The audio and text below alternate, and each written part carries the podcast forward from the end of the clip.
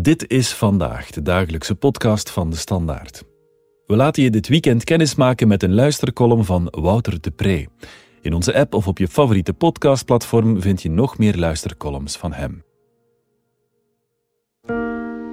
Vandaag vertelt Wouter je welke goede taalvoornemens hij heeft voor 2024. Eentje verklappen we nu al.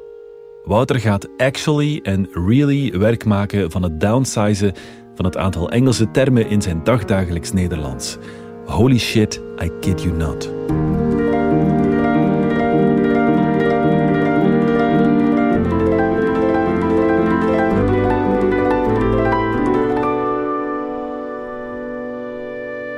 Mijn goede taalvoornemens voor 2024.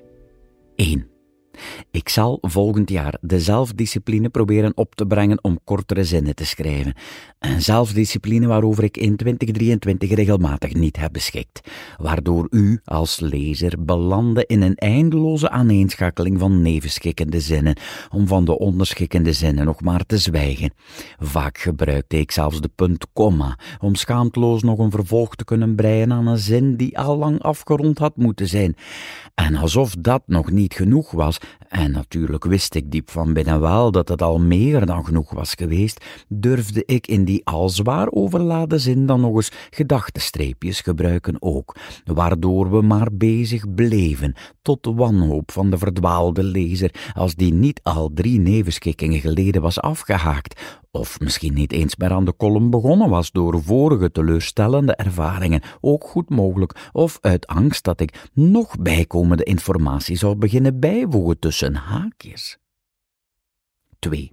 Ik zal het woord eigenlijk in 2024 enkel nog gebruiken in de betekenis van werkelijk, echt, in de feiten, en niet langer als een stoplap, zoals ik dit jaar eigenlijk voortdurend heb gedaan, tot het eigenlijk onbewust gedrag werd.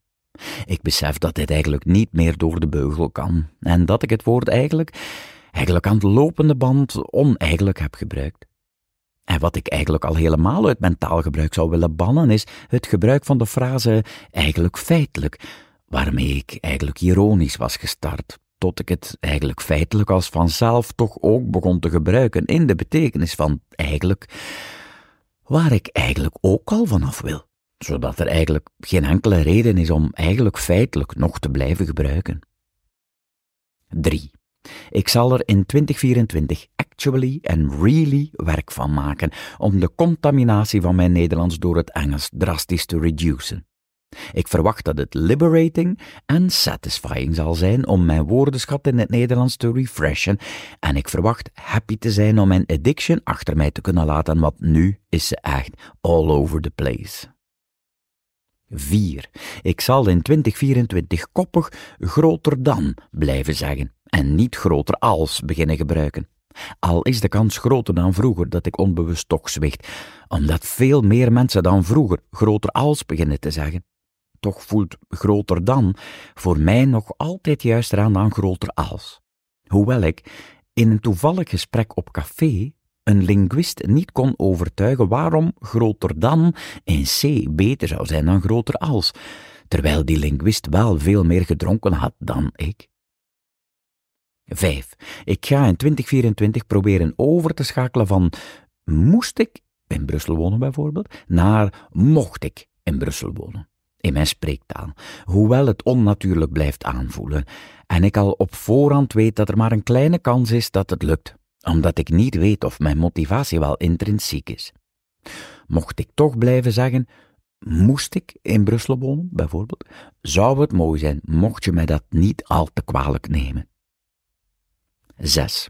Ik ga in 2024 moedig weerstand blijven bieden aan de trend van het wegvallen van het betrekkelijk voornaamwoord dat.